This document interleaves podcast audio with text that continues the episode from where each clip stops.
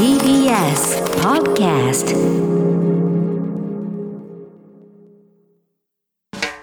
発信型ニュースプロジェクト。荻上チキ。セッション。今日から緊急事態宣言延長期間スタート東京など10の都府県では今日から緊急事態宣言の延長期間に入る中東京都は新型コロナウイルス感染が276人確認されたと発表しました。また昨日の都内の人出はおよそ1ヶ月前と比べ多くの地域で増えていたことが分かりました。昨日午後3時の人出をおよそ1ヶ月前、宣言最初の日曜日と比べたところ、渋谷センター街で50.3%、お台場で29%と多くのエリアで増加。東京近郊の観光地でもある箱根湯本駅でおよそ2倍に増えるなど1ヶ月前と比べて大幅に人出が増えました。一方、大阪府は緊急事態宣言の解除を国に要請する独自の基準を示していて、今日にもその基準をクリアするとみられています。国会で新型コロナ対策などめぐり与野党が論戦。国会では菅総理らが出席し衆議院予算委員会が行われ新型コロナ対策に向けたワクチン接種の体制やスケジュールなどについて議論が交わされています菅総理は欧米諸国と比べて日本のワクチン接種が遅れている理由について欧米諸国の知見データのみで判断するのではなくてやはり日本人を対象とした一定の知見を行う必要があることなど有効性安全性に配慮した結果時間を要したなどと述べました。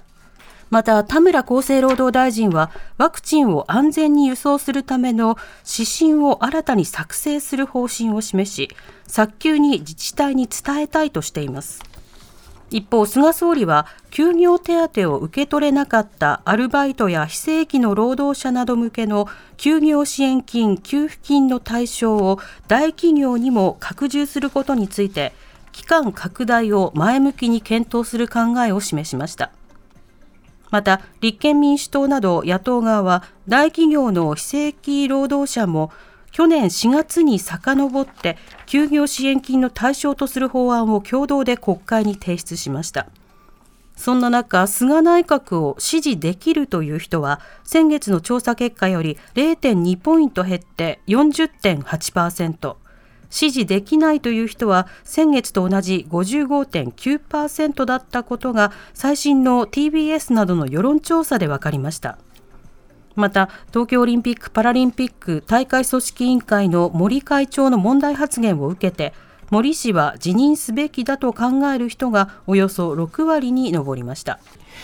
それでは、えー、今日衆議院予算委員会国会でやり取りがありましたので、そちらの音声紹介したいと思います。まあ、ありましたというか、今でも国会は続いてるんですが、その模様をお伝えしましょう。まずは今現行にもありました、大企業の非正規労働者への休業支援金の適用。これ大企業といっても、その、えー、もう、本当の大企業、まあ、例えばトヨタとか、あした大きい企業だけが大企業ではなくて、はい、その五十数人をこう超えていれば、もう大企業とに分類されてしまうけれども、そうしたようなところで働いている非正規の労働者に対しては、給付金、支援、休業支援金が、まあ、対応されていなかったことを拡充しようという、まあ、そういった法案ですね。これ、立憲民主党の川内博議員と菅総理がやり取りしています。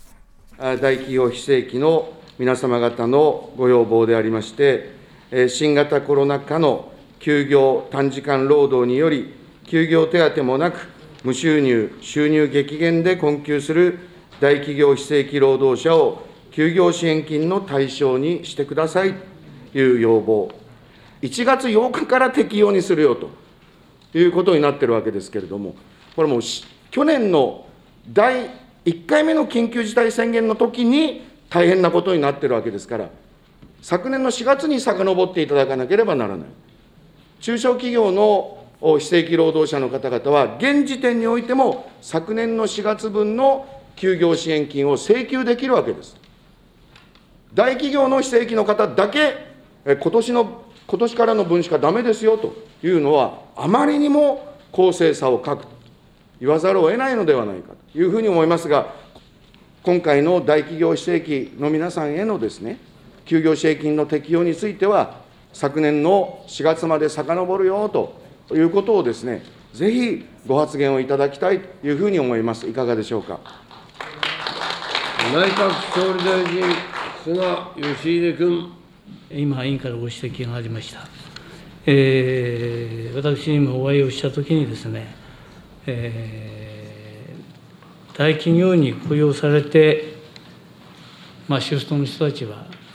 お金を受け取れない状況だという、そういうことでありました。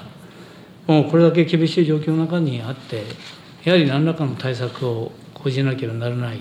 という形の中で、私、厚生労働大臣に指示して、判断をさせていただきました。それで今、大臣からも、まだ具体的なことは、今、調整中という話をしました。いずれにしろ、そうした現実をしっかり精査した上で、最終的には判断をしたいと思います。私自身、皆さんに面談をさせていただいて、お話を伺う中で、皆さんのところまで国の制度が届いてない、そのことは痛切に感じました。まあ、そういう中で、休業手当を受け取りづらい、勤務状態の方にですね、休業支援金を対象にするように、私は厚労大臣に指示をしました。そしてその仕組みについて、先ほど申し上げましたようにですね、えー、いろんなご指摘がある中で、そこは検討させていただきたいと、このように思います。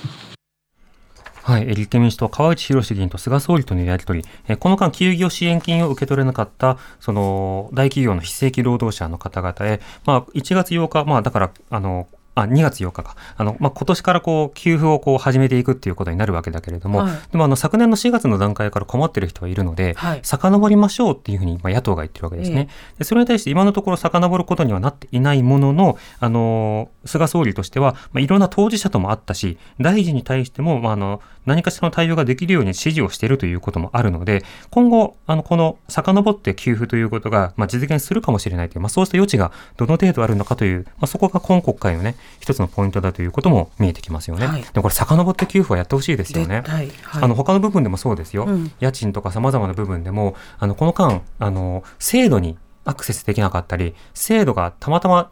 知らなかったり、使えるとは思わなかったけど、該当する人っていうのはいるはずなんですよ。はい、でそうした人たちに対して積極的に届けていくというようなことを遡ってやるということをこれ必須かなと思います。続いて東京オリンピック・パラリンピック組織委員会の森会長の差別発言、え立憲民主党の早稲田由紀議員と菅総理とがやり取りしています。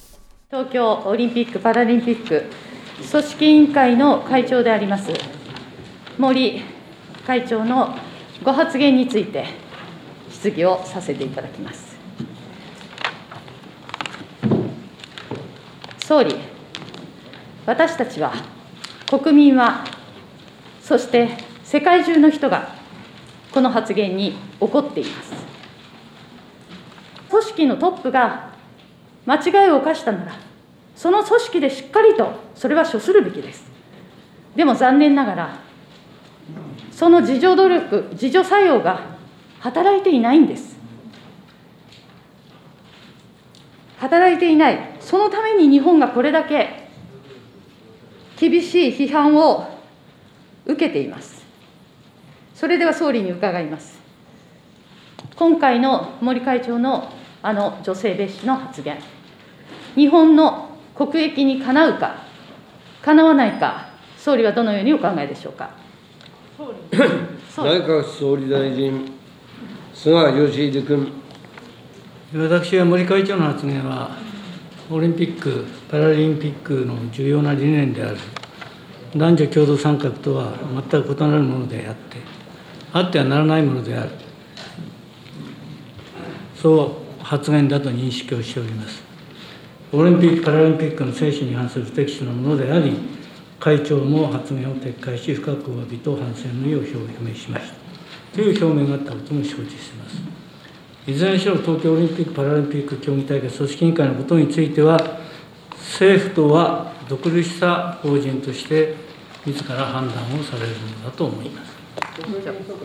早稲田由紀君。私の質問は、このご発言が国益に沿うものと沿わないのかと、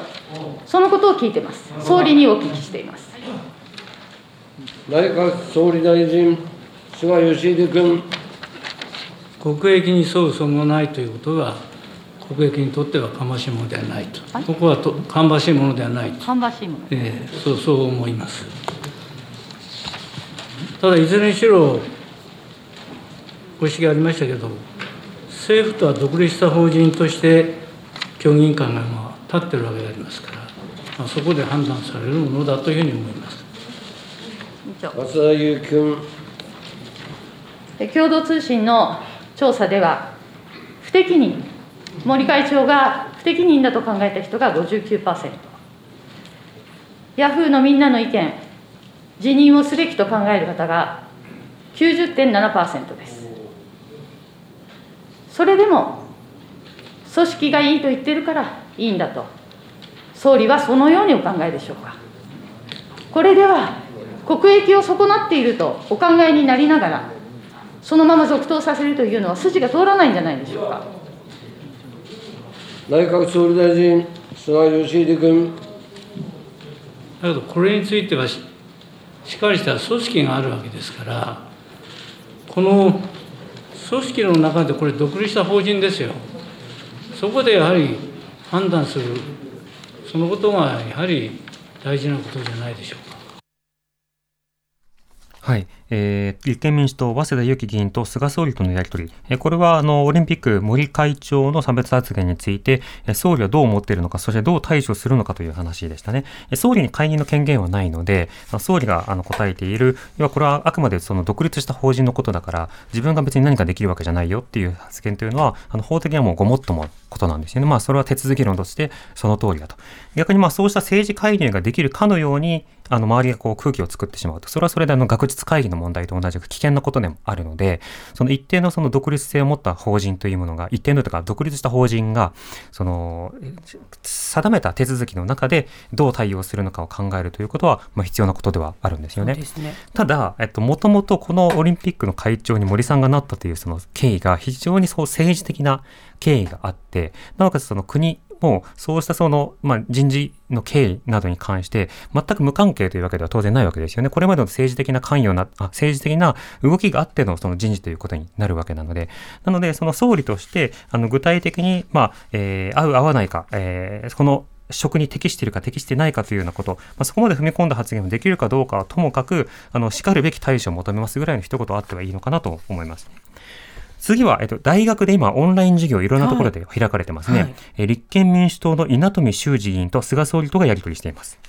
オンライン授業の受講環境について、これ、足長育英会の調査ですけれども、あのスマートフォンを使ってオンライン授業を受けているっていう方が3割、えー PC、タブレットが7割ということでございます。これ、総理、あのスマホでですね、授業を受けているという学生がいる。これ、えーまずこの、この現状といいますか、スマホで大学で授業を受けてるっていう現状、総理ご存知でしょうか？内閣総理大臣、菅義偉君。たまにはあるのかなとは思ってましたけども、これだけ、えー常駐的にというんですか、あ見える形であるとは思ってませんでした。稲富修二君。率直にご答弁をいただきましてありがとうございます。これ、私はもう、その学生と話して何が一番驚いたかというと、スマートフォンでずっと授業を受けてるっていう学生がいるっていうことです。これ、この状況ですね、本当にこれ、来年もですね、おそらくこれ、当然コロナがあの収束すればいいけど、続く可能性もあると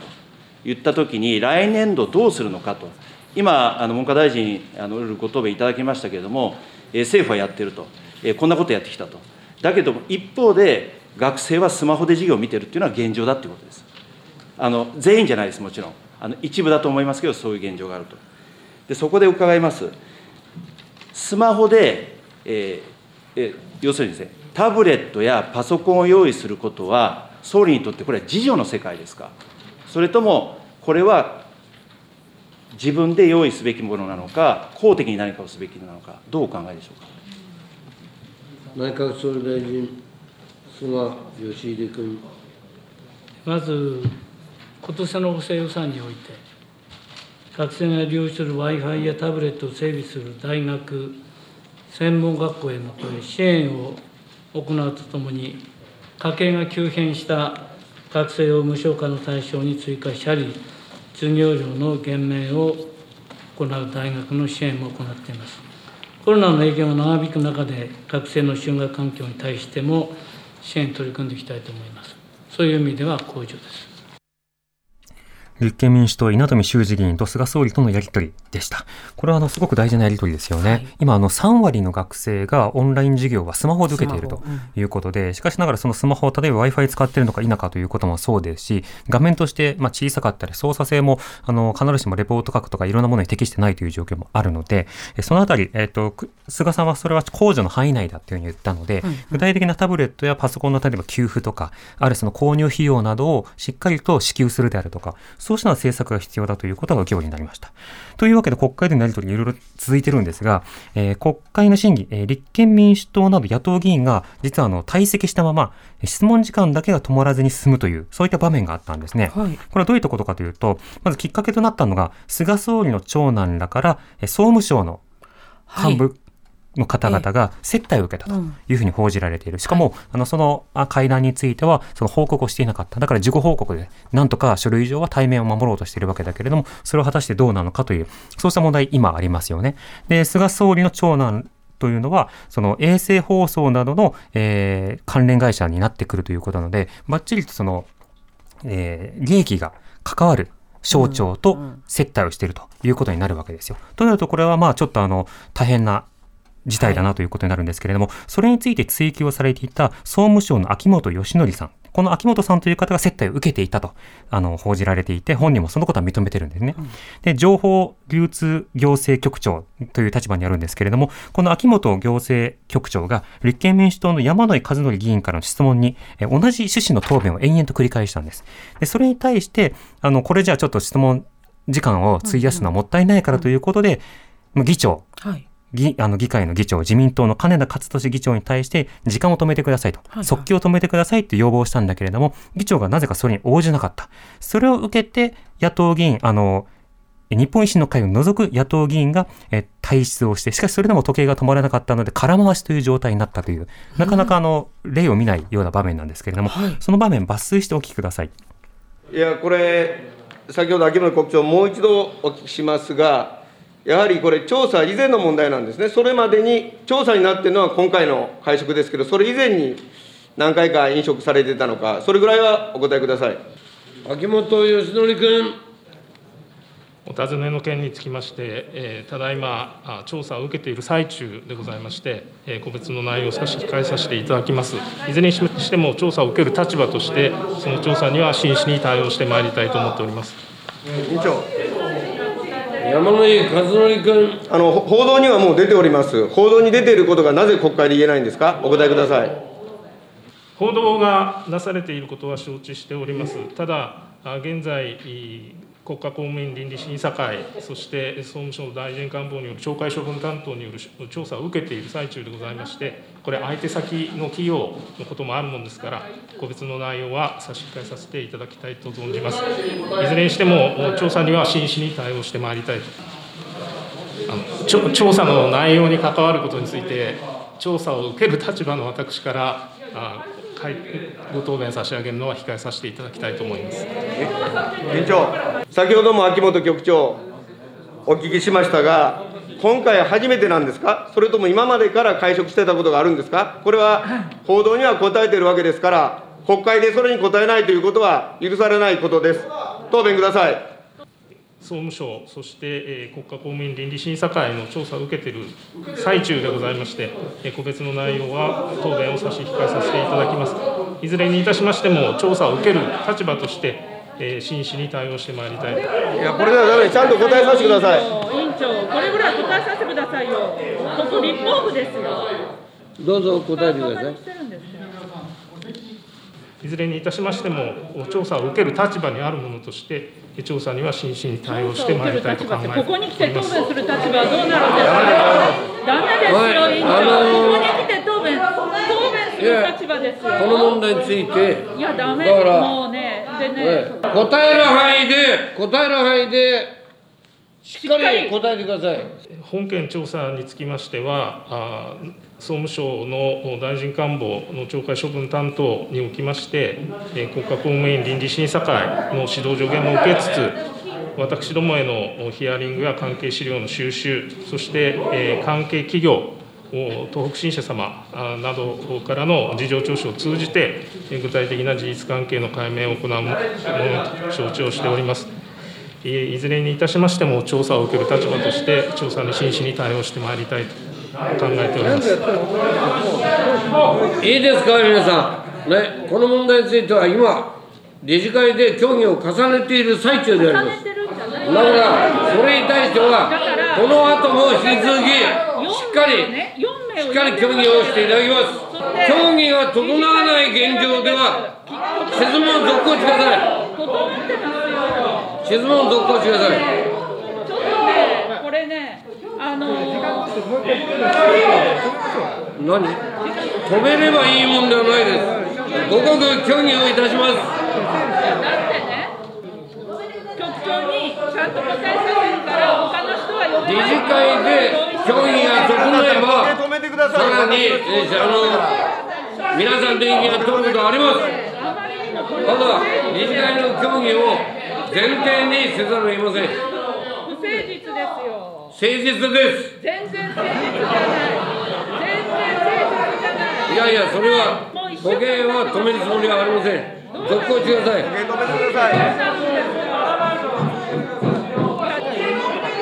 まってますか？相手の合わなければ認定できないんですちょっと時計止まってますか？ちょっと時計止まってますいや、僕もが。私は何度も、いや、ちょっと待ってください。えだってえ、理事ね、ね、ちょっと待って。ちょっと悪いけど、ずっと積み重ねがあるわけですよ。この後の協議を言ってるんだから、それに応じてもらわなきゃいけない。ね、時計が回ってます。時計が回ってます。はい。というわけで、国会、あの、時間は止まってないけれども、野党がもうちょっとこれじゃ議論に応じられないということで、あの、一時退席をするという場面を聞いていただきました。これ、これでも一部なので、本当はもっと長い間ですね、すよね延々と質問に答えない場面があり、延々とこういった委員長の裁きの、裁きというか、あの、采配の場面というのがありということなんですね。一言だけ申し上げておくと、これあの、国会に対して官僚が出てきて具体的な政策決定の過程とか仕事ぶりについて説明をするというのは、行政があの立法府に対して説明するってこれ大事な仕事なんですよ。ただ、それをその行政の今内部調査を行っているので、調査中だから国会に答えないっていうのは意味不明なんですね。で、これまで例えば捜査中だから答えないっていうことを述べてきた、例えば政治家っていうのはいろいろいたんです。それは捜査に携わるからと。これも意味不明なんですよ。これも相当意味不明だし、納得できないんですが、行政の方の捜査に応じているので国会で明できない官僚がいるっていうのが、これは本当によくわからない行為なので、ちょっとこのあたりはね、しっかり説明してほしいということだけ求めたいと思います。荻上チキ